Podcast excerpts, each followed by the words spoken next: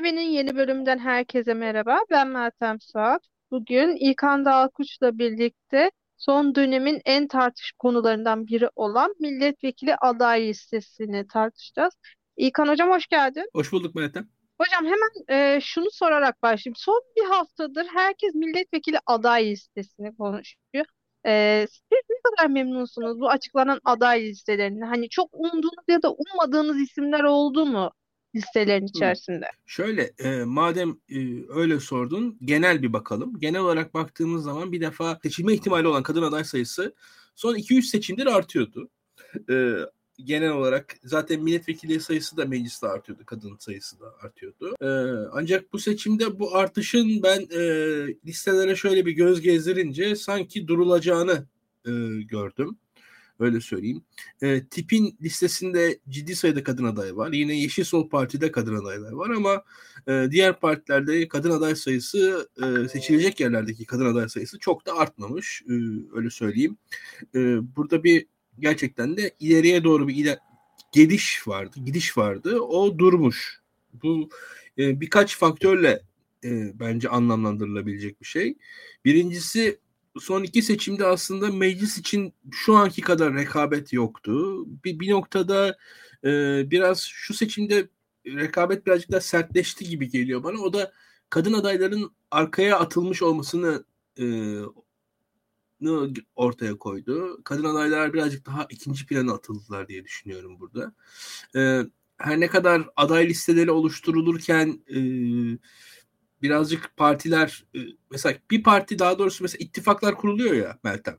Şöyle söyleyeyim. Mesela Deva Partisi kendi adıyla seçime girseydi eminim çok daha fazla kadın aday gösterirdi. Veyahut da Saadet Partisi kendi adıyla seçime girseydi. Yine Gelecek Partisi kendi adıyla, kendi amblemiyle seçime girebiliyor olsalardı çok daha fazla kadın aday gösterirdi. Yine CHP listesini tek başına yapıyor olsaydı çok daha fazla kadın aday ortaya koyardı.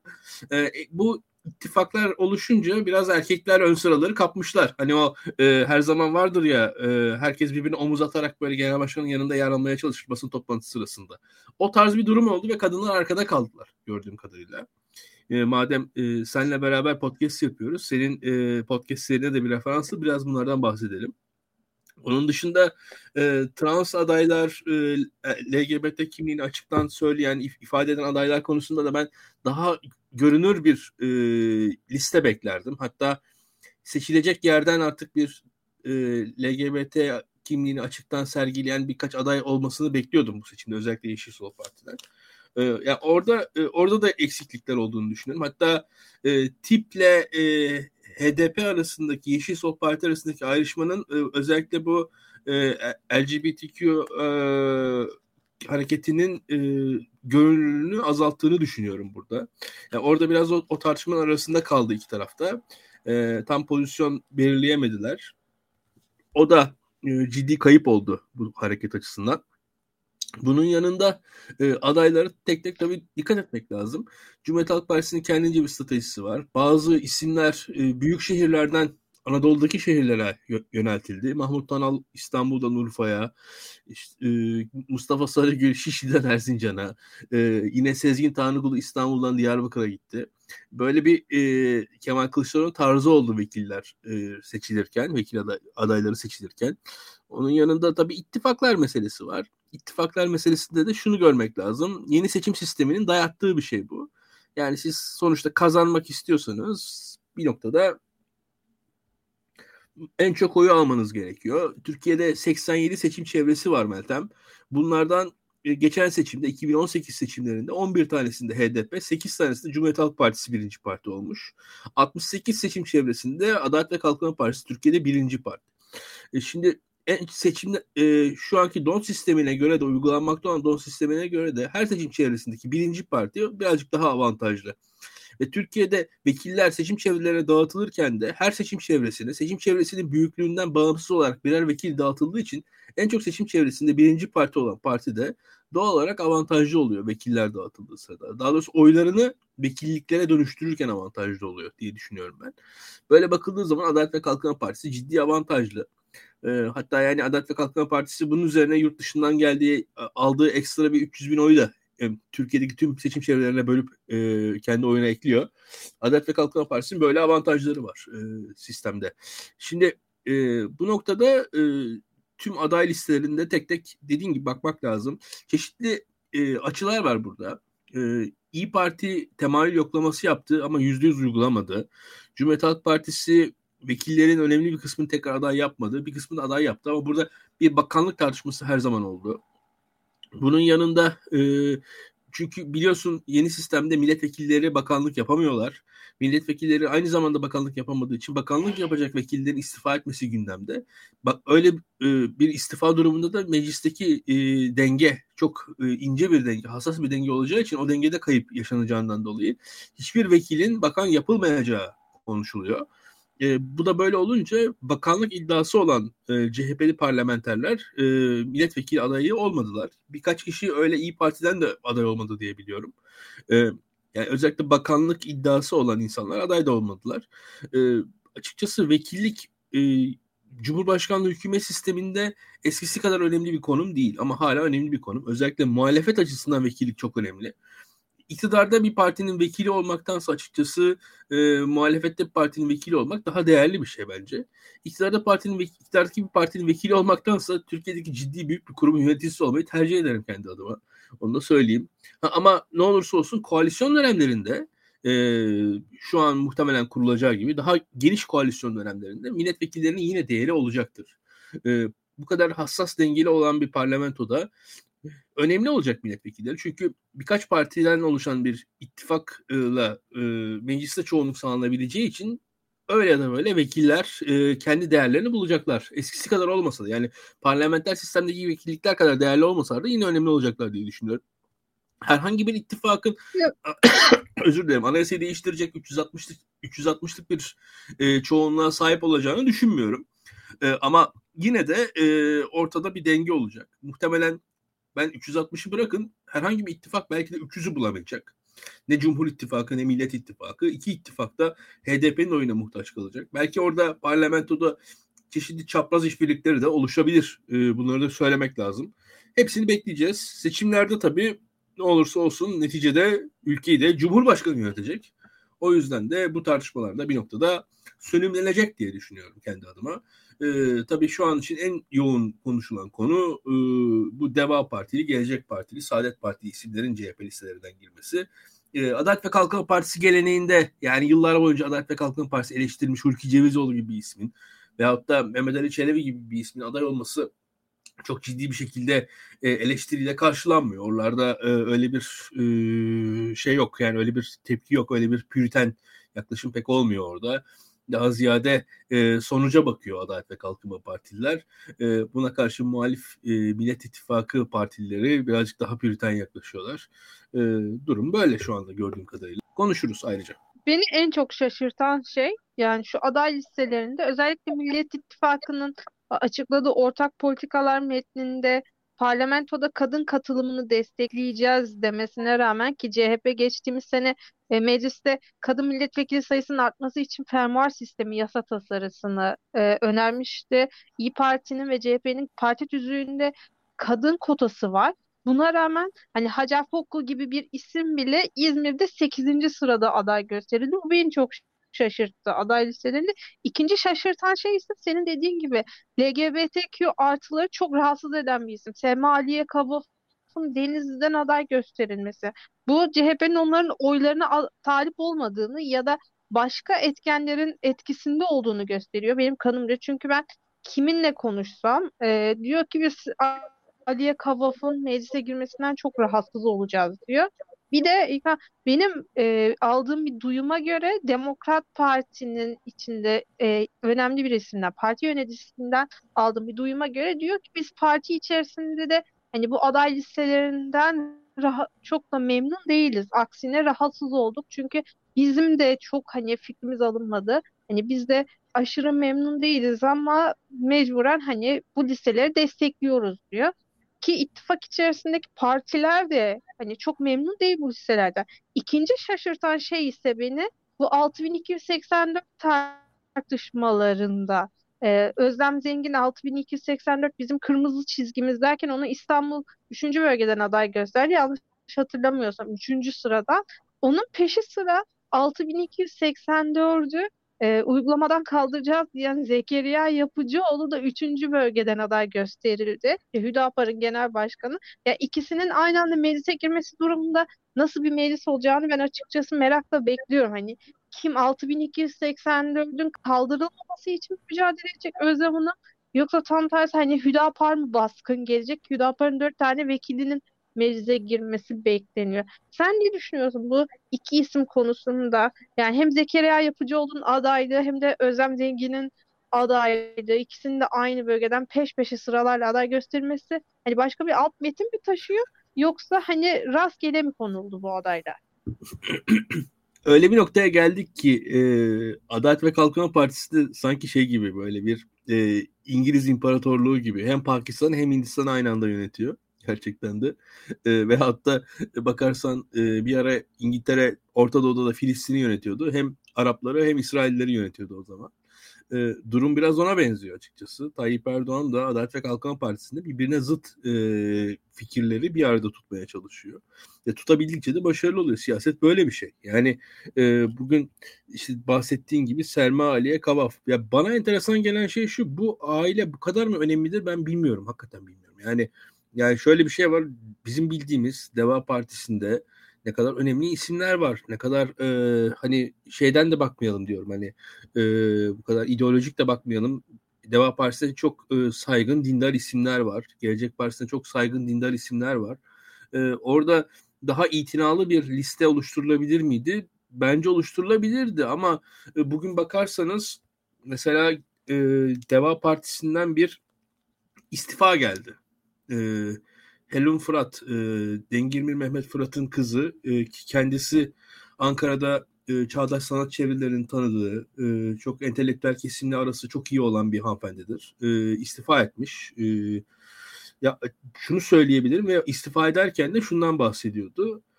Yani özellikle hep bizim yine tanıdığımız Alper Akalın da desteklemiş istifayı ve şöyle diyor. Eski Adalet ve Kalkınma Partiler hep aday oldular diyor. Yani biz partiyi kurarken e, eski Adalet ve Kalkınma Partililer partisi gibi parti olmasın istiyorduk. Ama neticede o oldu diyor. E, benzer şekilde eleştiriler aslında Gelecek Partisi'nde de var ki Gelecek Partisi daha disiplinli bir yapı ona göre, Deva Partisi'ne göre. Ama yine de e, şu gözüküyor aday listeleri belirlenirken biraz e, hani mekanın sahipleri o işi ele almışlar. Böyle. Siyasetin kurtları biraz öne geçmiş durumda. Orada e, işin bir tek Burak Dalgın var e, öne çıkan yeni figürlerden benim görebildiğim kadarıyla. Onun haricinde e, ne yazık ki pek öyle e, ne DEVA ne Gelecek Partisi hatta Demokrat Parti için de bu söylenebilir. E, eski siyasetçiler e, bu yeni partilerinde bir noktada e, ön sıraları yakalamışlar ve öne çıkmışlar ve öyle bir nokta ki bu e, liste adaletsizliği mesela şimdi CHP'de de var bir liste adaletsizliği ama sonuçta CHP baktığınız zaman 500 tane vekil kendisi aday göstermiş. Şimdi en azından 530 tane vekil kendisi aday göstermiş. 70 tane vekili e, bu 4 3 parti 4 parti kendisi CHP listesine aday gösteriyor. Tabii o 70 vekilde 20-30 vekil gösteriyorlar teker teker aday ancak 20'şer vekil gösterebiliyorlar o sıralamalarda o 20 kişi oluşurken 22 kişi 25 kişi oluşturulurken pek de adil davranılmamış. E, Saadet Partisi'nin e, illerde bazı tercihleri olmuş. Mesela onlara baktım ben. Genelde o ilin yerel e, il başkanı öne çıkıyor birçok yerde. Zaten bir yerden sonra o aday listesi verilirken Sayın Babacan e, işte genel başkan yardımcıları ve e, il başkanlarını öne çıkartmaya çalışmış ama bir noktadan sonra da e, aday yapılamayan da o zaman ben niye yapılamadım diyor tabii ki ve istifa ediyor. Yani bir şekilde e, adaylık böyle partide alınan görevle beraber paralel noktaya getirtilmiş orada diye düşünüyorum ben. Biraz e, bu ittifakta da e, adaylık pazarlığı yapan ekipler e, Cumhuriyet Halk Partisi ile bu e, müzakereleri sürdüren ekipler tabii e, o, o, o, o diğer partilerin adaylarının belirlenmesi öne çıkmışlar. Ya ben orada biraz daha itinalı davranılabilir miydi diye düşünüyorum. Ha şu var e, özellikle ben o kadar CHP'lilerin tepkisini çok haklı görmüyorum. Onu da söyleyeyim bu arada. Yani orada e, ya sonuçta o e, Selma Aliye Kavaf da mesela bir Deva Partisi adayı yani neticede. Öyle bakmak lazım. E, yani orada o kadar da şey üzerinden gitmek de doğru değil. Yani Cumhuriyet Halk Partisi'nin adayı olarak yanlış bulmak e, doğru değil. O ittifak yapıyorsanız bir partiyle o ittifak yaptığınız parti birisini aday gösterir diye düşünüyorum ben ama tabii Deva Partisi'nin de ben e, o hanımefendi illa aday göstermek zorunda olduğunu düşünmüyorum. Yani Deva Partisi açısından da e, çok daha iyi tercihler bence olabilirdi. Yerelde de olabilirdi. Çünkü e, neticede o illerde de Deva Partisi çok daha yüksek temsil edilebilirdi diye düşünüyorum. E, o açıdan da sana katılıyorum. Demokrat Parti konusunda şöyle söyleyeyim. Demokrat Parti e, açıkçası çok daha butik bir yapı. E, Demokrat Parti'nin bir potansiyeli var ama şu an o eski potansiyelinin bir e, neredeyse ne diyelim e, neredeyse zekatı mertebesinde bir parti durumunda. Çok ciddi yayılabilir. Birçok partide Demokrat Partili insanlar var. İyi Parti'den tut Cumhuriyet Halk Partisi'ne, Adalet ve Kalkınma Partisi'ne kadar Demokrat Parti kökenli o, o partideki insanlarla tanışan, o partideki insanları bilen insanlar var. Ama Demokrat Parti'nin iç dengeleri nasıldır onu da çok ciddi bilmiyorum, takip etmiyorum açıkçası. Orada şöyle bir durum yaşanıyor e, Meltem. Partilerin ciddi maddi sıkıntıları oluyor. O maddi sıkıntılarda yardımcı olan insanlar ister istemez öne çıkıyorlar böyle yerlerde. Yani biraz hani tekkeyi bekleyen çorbayı içiyor. Yani orada çalışandan ziyade tabii maddi olarak güçlü olanlar önde oluyorlar. Adaylar birazcık daha hani adaylıklar sıkışınca dediğim gibi kadınlara yer pek kalmıyor.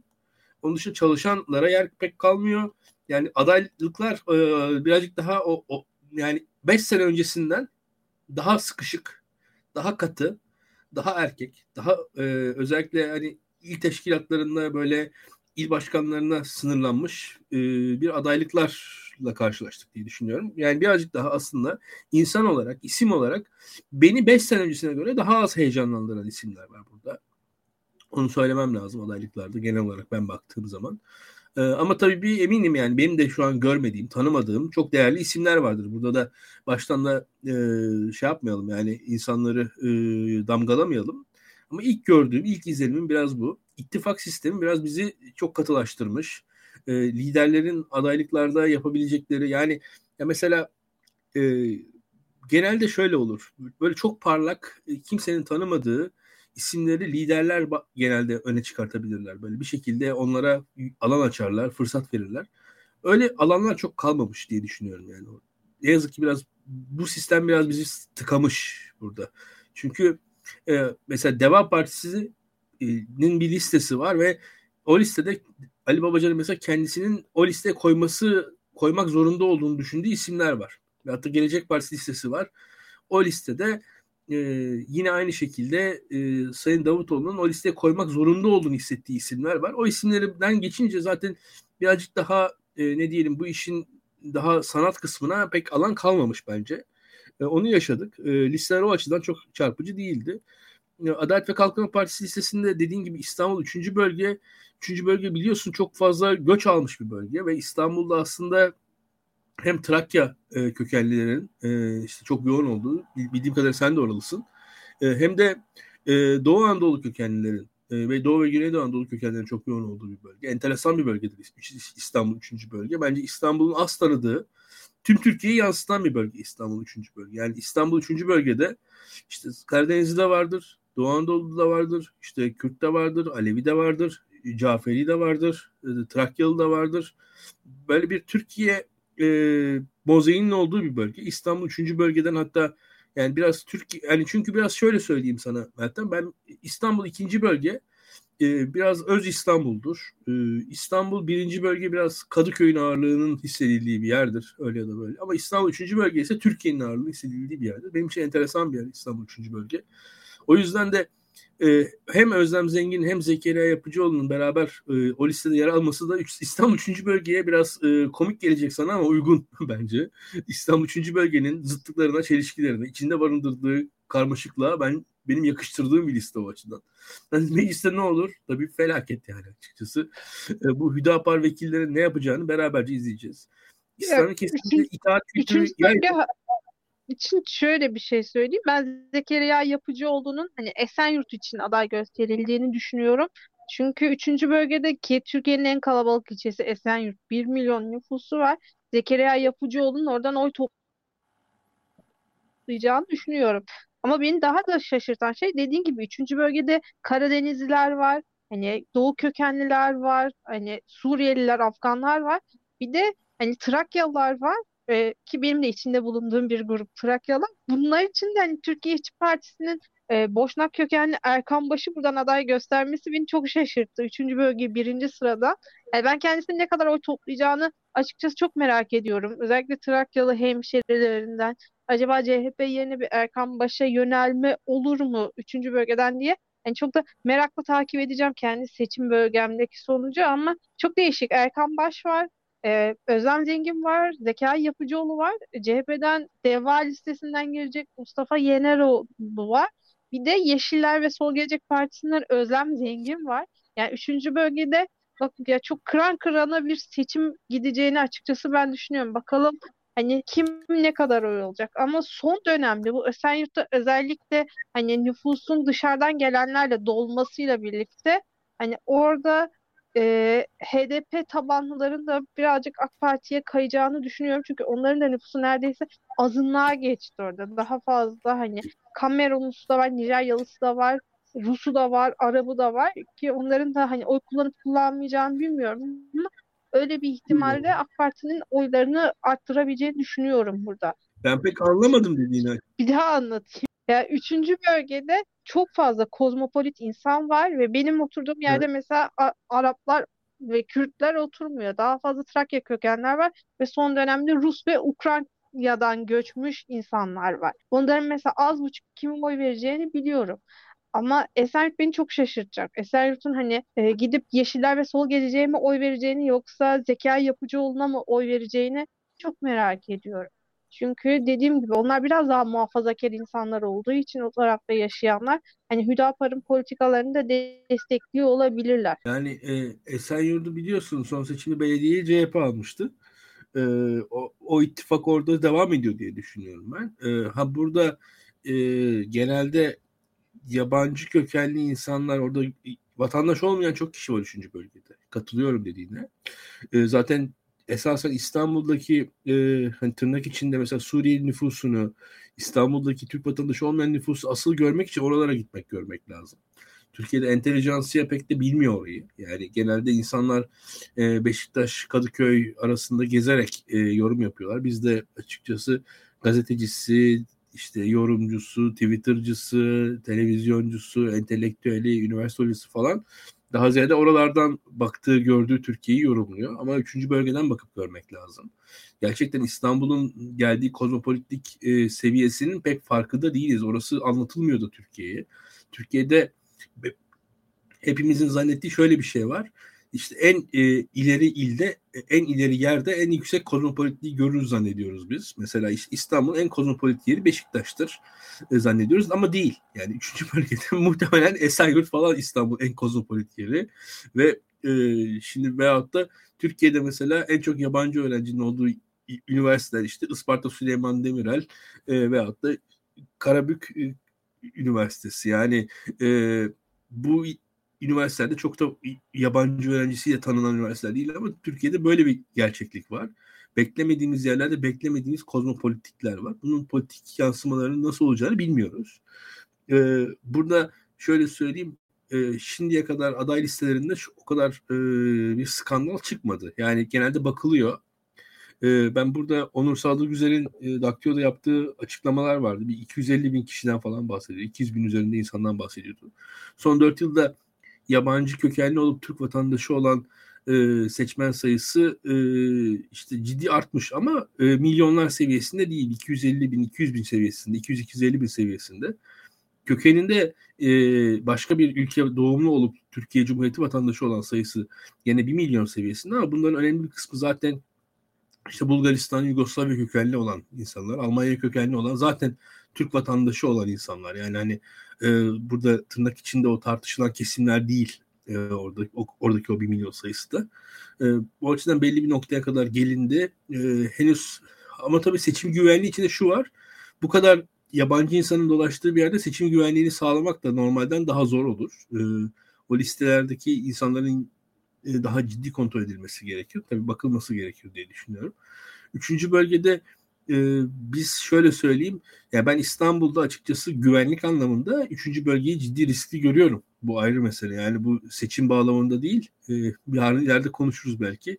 E, bu Suriyelilerle yapılan e, çeşitli sokak e, meselelerinde falan genelde üçüncü bölgede çıkabiliyor olaylar. E, Türkiye'de özellikle şöyle söyleyeyim bizim e, polisimiz de biraz e, ana kentsel mekanlardaki toplumsal olaylara müdahale konusunda hızlılar ama mesela üçüncü bölgedeki bir e, olan bitenle o kadar hızlı davranmıyorlar e, diye düşünüyorum. Bir ara bir e, hatırlıyorum orada bir çocuğa taciz meselesi olmuştu ve sokaklarda bir ayaklanmalar çıkmıştı. Yine üçüncü bölge coğrafyası içerisinde bir yerde. Şimdi birebir örnek vermek istemiyorum yerin adını ve olayı.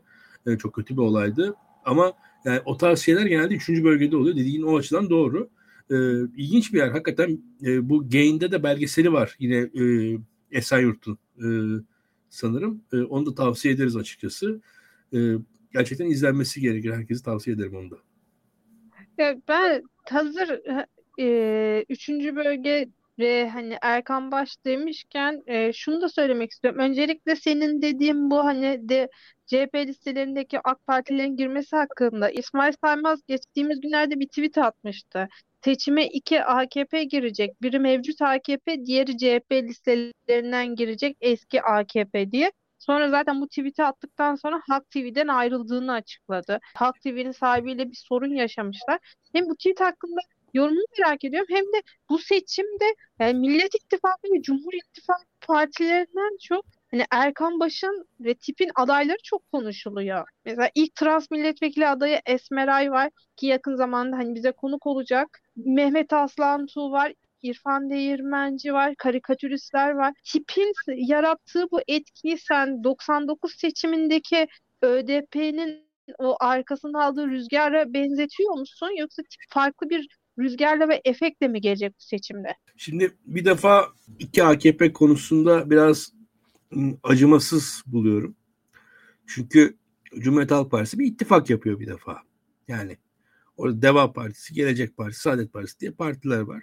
Cumhuriyet Halk Partisi yüzde 27'nin de üzerine çıkarsa bu ittifakta zaten karda olacak ve Cumhuriyet Halk Partisi'nde bir Cumhurbaşkanı adayı var. O da Kemal Kılıçdaroğlu genel başkanı aday göstermiş bir parti.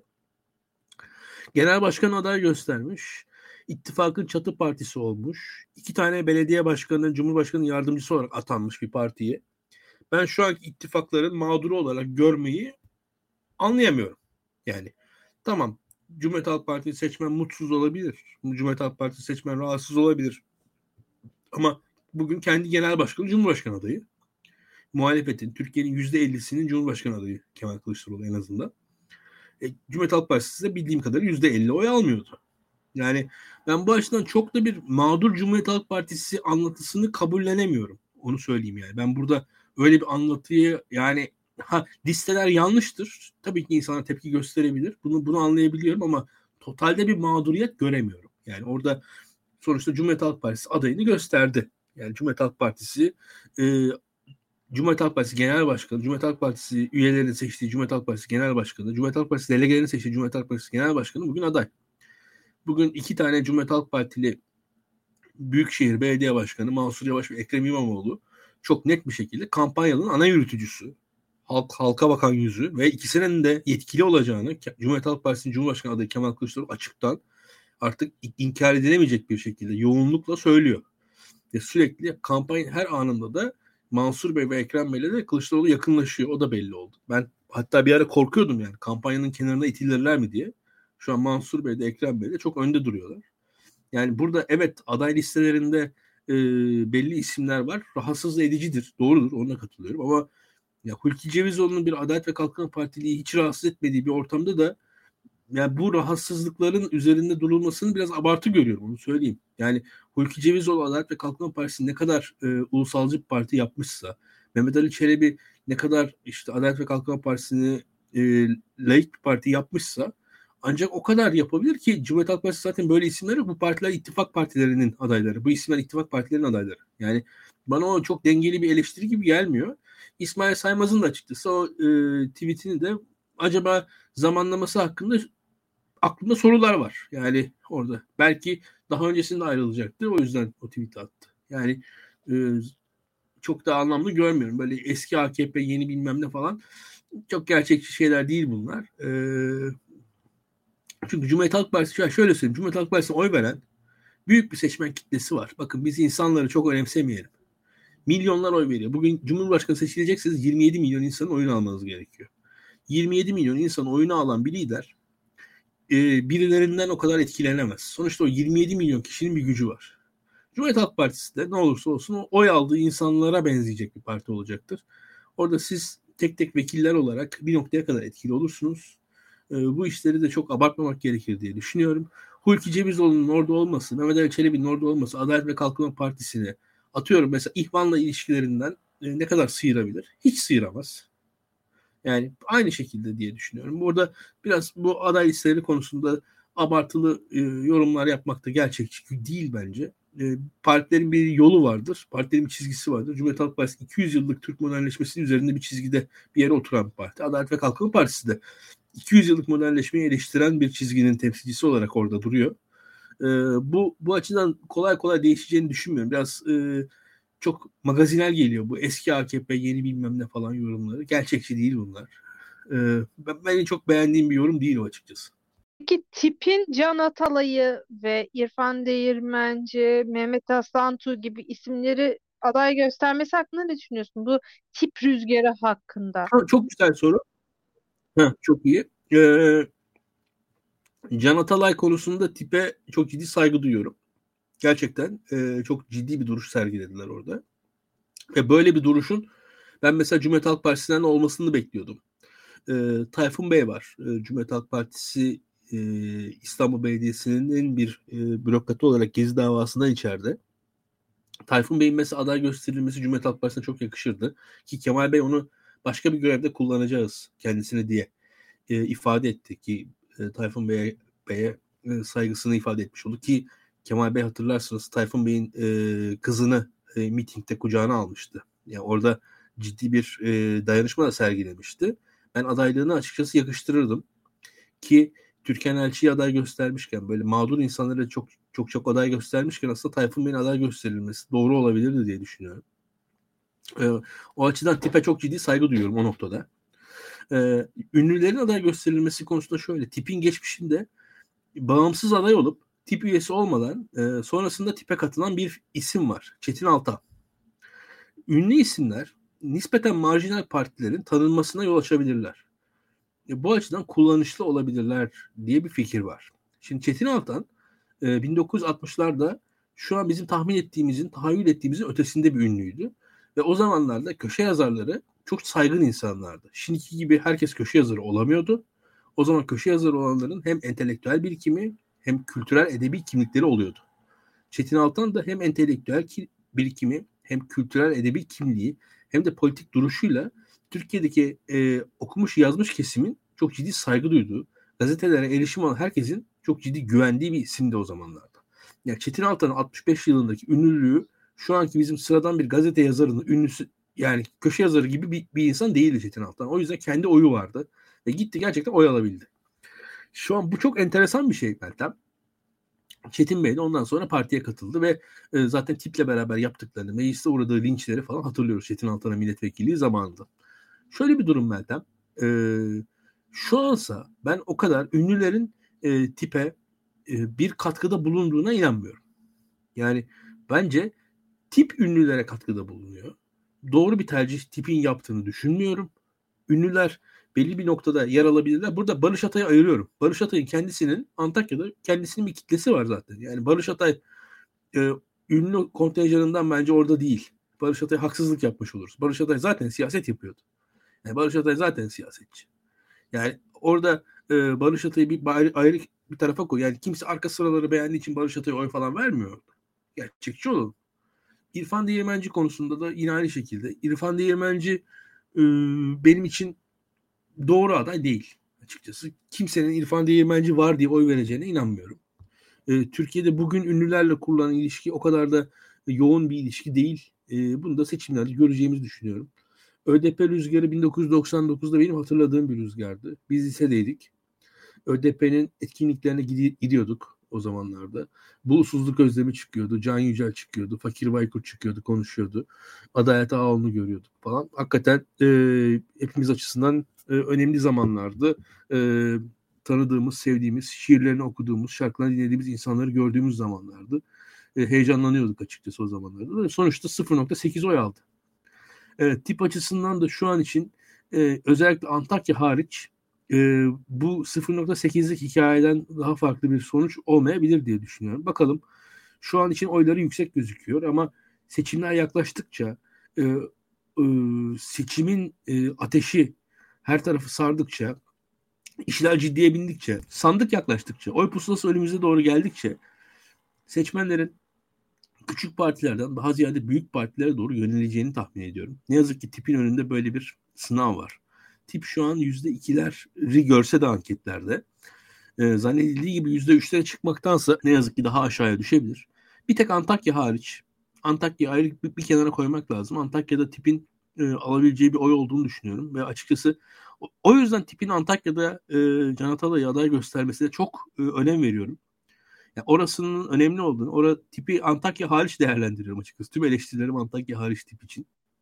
Antakya'da tipe ayrı bir e, e, açıkçası bir yer açıyorum. Onun dışında tipin aldığı pozisyonun şu aşamada e, açıkçası HDP'nin alıp alabileceği vekilliklere vereceği zararın daha tehlikeli olduğunu düşünüyorum. O total alınacak oy açısından, ittifak açısından eski sistem olsaydı keşke. En azından öyle söyleyeyim. E, veyahut da yine e, Cumhuriyet Halk Partisi ile Deva Partisi yapabildiği bir işbirliğini Yeşil Sol Parti ile tip de keşke yapabilseydi. Orada ciddi bir e, kayıp olduğunu düşünüyorum. Çünkü Cumhuriyet Halk Partisi Deva Partisi arasındaki farktan daha fazla farkının olduğunu düşünmüyorum tiple e, Yeşil Sol Parti'nin birbirleri arasında. Keşke onlar da beraber tek listede girebilselerdi.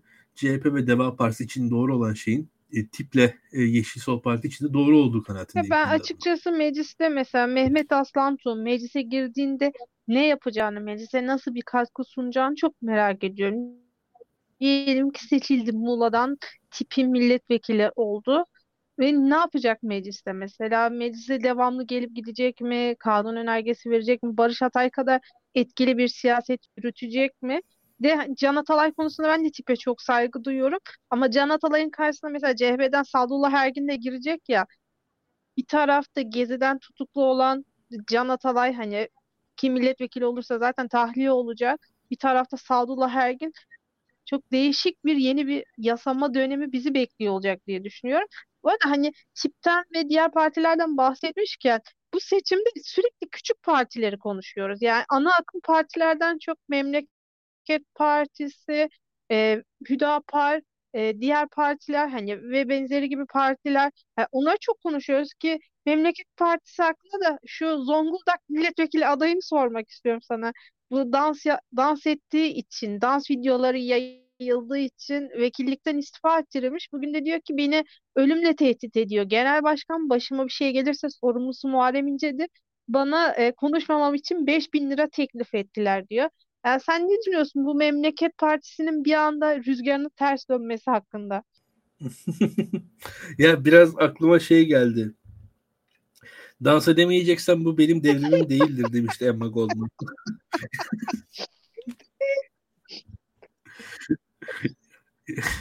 ya şey gibi mi mesela bu partide sadece genel başkan dans eder. Geri kalan üyelerin ve adayların dans etmesine izin vermiyoruz. Muharrem, Muharrem Bey'in tabii Memleket Partisi açısından şöyle bir dezavantajı var. E, ciddi bir kadrosu yok. Ee, gerçekten butik bir parti o açıdan. O yüzden de e, illerde enteresan şekilde listeler oluşuyor. Ve listelerde çok ciddi bir e, örgüt yapısı üzerinden oluşmadı. Nispeten derme çatma kurulmuş e, il örgütleri. Orada o, o örgütte sonuçta öne çıkmış insanlar bir anda listeye giriveriyorlar. Aday oluyorsunuz. Zaten belki Zonguldak'ta Memleket Partisi kaç kişiden adaylık teklifi aldı, başvurusu aldı muhtemelen başvuru alan zaten 5 kişiden başvuru aldılar. O 5 kişiyi aday gösterdiler. Yani çok da üzerinde durmadılar. E, çünkü zaten biliyorsun Meltem e, bu aday aday adayı seçimi meselesi çok ciddi bir süreç. Partilerde bunun için ciddi komisyonlar oluşturuluyor. Çünkü binlerce kişinin CV'sine bakıyorsunuz. Binlerce kişinin CV'sini zaten sadece idari olarak e, onaylamak ideali olarak e, yani CV'de yani diplomasında, fotoğrafında, kimliğinde falan hata var mıdır yok mudur falan bunları onaylamak bile ciddi bir iş. Bırakın onu e, tüm adaylarla aday adaylarıyla aslında tek tek mülakat yapılması gerekiyor. Ben oturup Memleket Partisi'nin tüm aday adaylarıyla mü- mülakat yaptığını falan da zannetmiyorum açıkçası. Çok da o, o açıdan ciddi bir oy yapılanma olduğunu da düşünmüyorum oranın. E, neticede de böyle isimler aday. Urfa'da da benzer bir adayları var. Öyle ilginç bir figür. E, genç figürler aday. E, bazı illerde adaylar, aday aday, e, milletvekili adayları adaylıkları açıklandıktan sonra istifa ediyorlar. Öyle ilginç şeyler oluyor devam. Pardon Memleket Partisi'nde. Memleket Partisi o açıdan birazcık da derme çatma bir yapı. Ee, ya açıkçası şu enteresan bir şey. İşin vahim tarafı şu Meltem. E, yani Cumhurbaşkanlığı seçimi zaten iki turlu. O açıdan Muharrem İnce'nin dediği şöyle bir şey bir açıdan bir mantığı var. Yani ikinci turda en azından Muharrem İnce olmayacak. Biz bunu biliyoruz. Ama birinci turda Memleket Partisi'ne verilen oylar gitmiş olacak yani. O oylar hakikaten harcanmış olacak. Özellikle şöyle söyleyelim. E, Muharrem İnce'nin seçmenleri en azından e, illa Muharrem İnce seçmeni olacak kalacaklarsa bile e, parlamento için oylarını verirken daha dikkatli davransınlar. O listelere çok dikkat etsinler. Çünkü gerçekten parlamento için iki, iki turlu seçim yok. Parlamento seçimimiz tek turlu. Yani seçim şu an biz 14 Mayıs'ta iki seçime gidiyoruz. İki seçimden bir tanesi iki turlu bir tanesi tek turlu. Parlamento seçimi tek turlu. O yüzden parlamento seçiminde oyumuzu iki turluymuşçasına vermemiz gerekiyor diye düşün. Yani parlamento seçiminde ikinci turu kafamızda oynamamız lazım vatandaşlar olarak. Ve ikinci turu kafamızda oynayıp böyle oy vermemiz gerekiyor bence. Ben şuna kafam takıldı. Neden 5000 lira? Bu adam bana 5000 lira teklif ettiler. Ben de kabul etmedim diyor. Yani Memleket Partisi'nde düşük bütçeli bir hani teklif mi dönüyor diye çok merak ettim. Çünkü asgari ücretten az bir tutarı bir milletvekili adayına teklif etmeleri ve bunun karşılığında adaylıktan çekileceksin demeleri bana çok enteresan geldi. Sanki orada hani bir kurgu dönüyormuş gibi. Bilmiyorum. Belki de pazarlığı kendisi başlatıyordur. Yani belki daha fazla teklif ederse kabul eder. kabul etmemiş zaten 5000 lirayı. Herkes seçimde AK Parti ve MHP'nin de CHP yani Millet İttifakı gibi ortak listeden e, aday göstereceğini beklerken MHP son an ayrı liste verdi YSK'ya. Yani bu MHP'nin ayrı liste hamlesini sen nasıl değerlendiriyorsun? Şimdi bu şey mi demek MHP kendi ağırlığını hala korumaya çalışıyor ve bakın hani biz AK Parti'den ayrı bir partiyiz. Bizim de kendimize göre bir seçmen kitlemiz var demeye mi çalışıyor? Yoksa hani bu hamleden sonra mesela AK Parti seçimden sonra parlamentoda çoğunluk kaybedebilir mi? Ne olur bu ayrı liste olayından sonra? Hemen hızlı anlatalım. Milliyetçi Hareket Partisi'nin bu kararından sonra Cumhur İttifakı'nın 10-15 vekil kaybetmesi olasılığı var. Çok net. Ee, Milliyetçi Hareket Partisi ancak bu kararı almasaydı total oy oranı çok çok düşük çıkacaktı. Çünkü Milliyetçi Hareket Partisi özellikle e, e, ancak kendisinin önde olduğu ve, ve e, yani birkaç ilde vekil e, liselerde kendisi yer, yer bulsaydı şöyle söyleyeyim mesela Milliyetçi Hareket Partisi İstanbul'da aday çıkartmasa, İzmir'de aday çıkartmasa, sadece Ankara'da aday çıkarsa e, Milliyetçi Hareket Partisi'nin vekil sayısı e, biraz Adalet ve Kalkınma Partisi Lisesi'nden girse çıkacakları kadar vekil. İzmir'de İstanbul'a çıkartacağı kadar vekil. E, Milliyetçi Hareket Partisi'nin genel oy oranı çok düşecekti. Yerel seçimlerde Milliyetçi Hareket Partisi Meltem Ekrem İmamoğlu'ndan daha düşük oy aldı. Yani anlatabiliyor muyum sana? Yani Ekrem İmamoğlu Milliyetçi Hareket Partisi'nden daha fazla oy aldı. Bu Milliyetçi Hareket Partisi için kabul edilebilir bir şey değil. E, bu açıdan yani Milliyetçi Hareket Partisi %2-3 oy alan bir parti mertebesi inebilirdi. Bu, bu e, liste ittifakı gerçekleşseydi. Milliyetçi Hareket Partisi için de bu kabul edilebilir bir şey değil. Ve Milliyetçi Hareket Partisi neredeyse Yeniden Refah Partisi kadar oy, oy alacaktı. Ve MHP'yi Adalet ve Kalkınma Partisi'nin yanında İyi Parti kadar kuvvetli, HDP kadar kuvvetli, Yeşil Sol Parti kadar kuvvetli bir parti olmaktan çıkartıp MHP'nin ligini, MHP'nin klasmanını Büyük Birlik Partisi, Yeniden Refah Partisi, Memleket Partisi, Zafer Partisi, Deva Partisi standartlarına indirecekti. E, bu ittifak sistemi. MHP onu kabul etmedi. Milliyetçi Hareket Partisi zaten 2018 seçimlerindeki sistemi destekliyordu açıkçası. 2018 seçimlerindeki sistemi destekliyordu Milliyetçi Hareket Partisi. 2018 seçimlerinde neydi? Ee, aynı ittifak listesi beraber seçimde sayılıyor ve onun arkasından da her, her parti kendi e, amblemiyle giriyordu. Milliyetçi Hareket Partisi 3 hilalin bir marka değeri olduğunu, MHP seçmeninin AKP'ye oy veremeyeceğini, kendileri için en doğrusunun bu sistem olduğunu düşünüyordu. Ancak tabii karşı tarafın ittifak yapacağını öngörmediler. Karşı taraf ittifak yapınca karşı tarafın ittifak yapmasını zorlaştıran bir sisteme geçtiler. Şu son sistem. E, muhalefet ise zorluk olmasına rağmen Adalet ve Kalkınma Partisi MHP seçim sistemini değiştirdiği için ittifak yaparak karşılık verdi. E, muhalefet bu ittifak seçim sistemi değişikliğine ve muhalefetin verdiği ittifakla karşılığa karşılığı muhalefet kendi içerisinde sorunlar yarattı. Mesela sen bana sordun Sadullah Ergin niye aday, Selma Aliye Kavaf niye aday? Bütün bu tartışmanın sebebi aslında ittifak yasasındaki değişiklik. İktidar ittifak yasasının değişiklik yaptığı için bu isimler aday CHP'de. Yani netice budur. Bizim tiple ilgili tartışmamızın temeli bu, bu ittifak yasasında değişiklik yapıldı. İktidar bir şey yaptı, muhalefet ona reaksiyon verdi. Yapılacak yapılan şey sadece bu. İktidarın yaptığı değişiklik ama iktidar kendi yaptığı değişikliğin kendisi kendi cephesinde yarattığı reaksiyonu öngöremedi. Burada tam anlamıyla kendi e, kazdığı kuyuya düşmüş oldu iktidar.